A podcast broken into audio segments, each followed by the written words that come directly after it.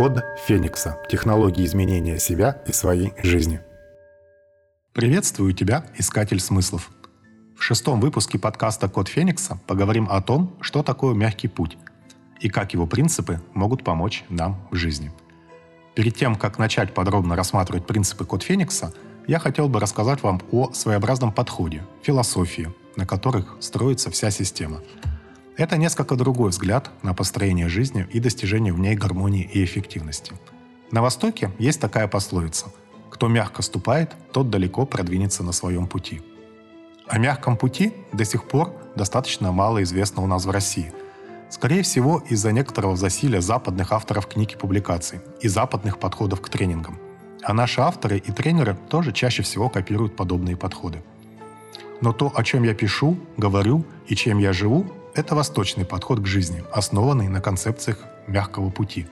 Из современных авторов, работы которых я изучал, пожалуй, только у Вадима Зеланда этот путь достаточно наглядно показан и обоснован. Один из главных принципов мягкого пути – это комфортность. То, что мы делаем, должно быть нам комфортным, поскольку в этом случае не создаются внешние и внутренние зажимы и блоки, приводящие в итоге к болезням и нервным срывам. Соответственно, как мы увидим далее, существенные выходы из зоны комфорта тоже не приветствуются. Вместе с комфортностью должны соблюдаться и другие принципы мягкого пути – простоты и естественности, расслабленности, экономии энергии, баланса, слушания или интуиции, спокойствия, созерцательности. Иными словами, мягкий путь учит решать проблемы и жить во взаимодействии с энергиями, а не в конфликте и противоборстве с ними. Не сражаться, не плыть против течения, не напрягаться из последних сил, но быть мягким, как вода, а не быть твердым, как камень.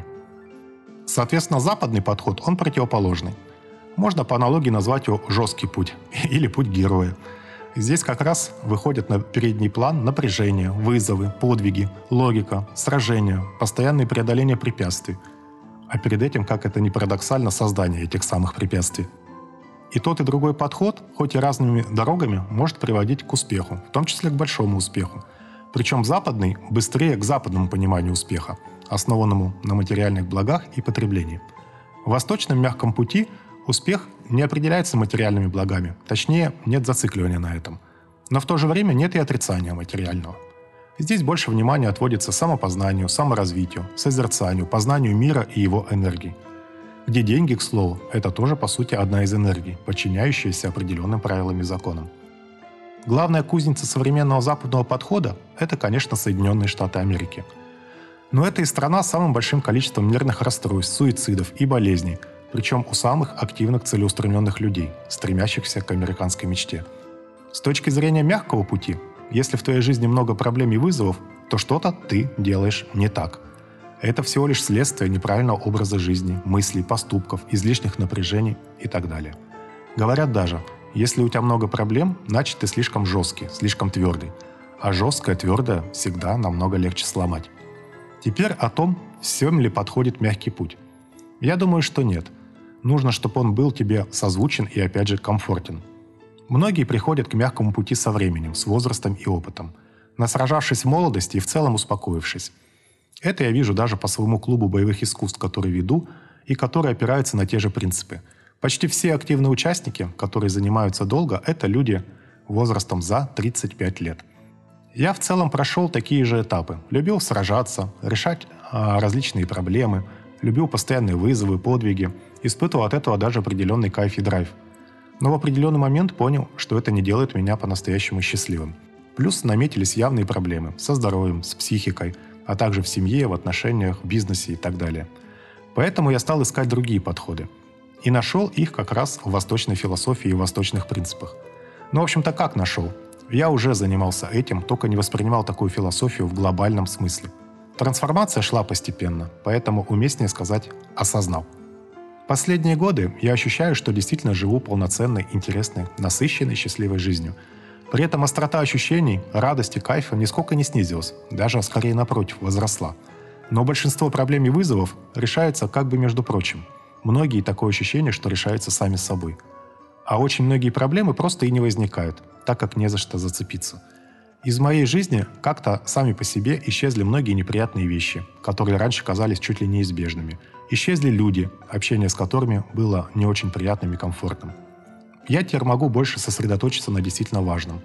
Намного больше успеваю в своих проектах, в семейных отношениях, в воспитании детей, в создании музыки и в других аспектах жизни. Я получаю намного больше удовольствия и радости от каждого дня. Успеваю увидеть массу прекрасных деталей за день и полюбоваться ими. Внутренне намного более спокоен и расслаблен. Насколько доступно научиться подходам мягкого пути? При желании более чем доступно. Это система, а главное преимущество сбалансированных систем в том, что они стабильно дают результат для всех при соблюдении принципов. Но наибольший прогресс будет у тех, кто почувствует, что это действительно их путь, что мягкий путь – это их путь. Тогда будет более чем достаточная внутренняя самомотивация, не останавливаться и продолжать. Отрицаю ли я западные практики и методы? Нет, не отрицаю. И многие достаточно эффективно использую, только немножко их видоизменяю, адаптирую под принципы мягкого пути. Принципов мягкого пути по системе Код Феникса 7. Первое – это простота и естественность. Второй – это принцип интуиции. Третье – расслабленность. Четвертое – принцип баланса. Пятое – принцип экономии силы и энергии. Шестое – принцип комфортности. Седьмой – принцип созерцательности. По первым буквам я назвал в своих книгах эти принципы аббревиатурой PIRBEX. О каждом из этих 7 принципов я вам обязательно подробно расскажу в последующих выпусках подкаста «Код Феникса». А в следующем выпуске мы поговорим о том, почему важно замечать красоту и гармонию вокруг нас и сознательно вводить их в свою жизнь. С содержанием книг системы «Код Феникса» и с отдельными главами вы можете ознакомиться на моем сайте codfenix.ru. Вся музыка, которая звучит фоном в выпусках подкаста, моего сочинения и исполнения. С ней можно ознакомиться на сайте sergeyborodin.com. С уважением и пожеланием всех благ, Сергей Бородин. Код Феникса. Технологии изменения себя и своей жизни.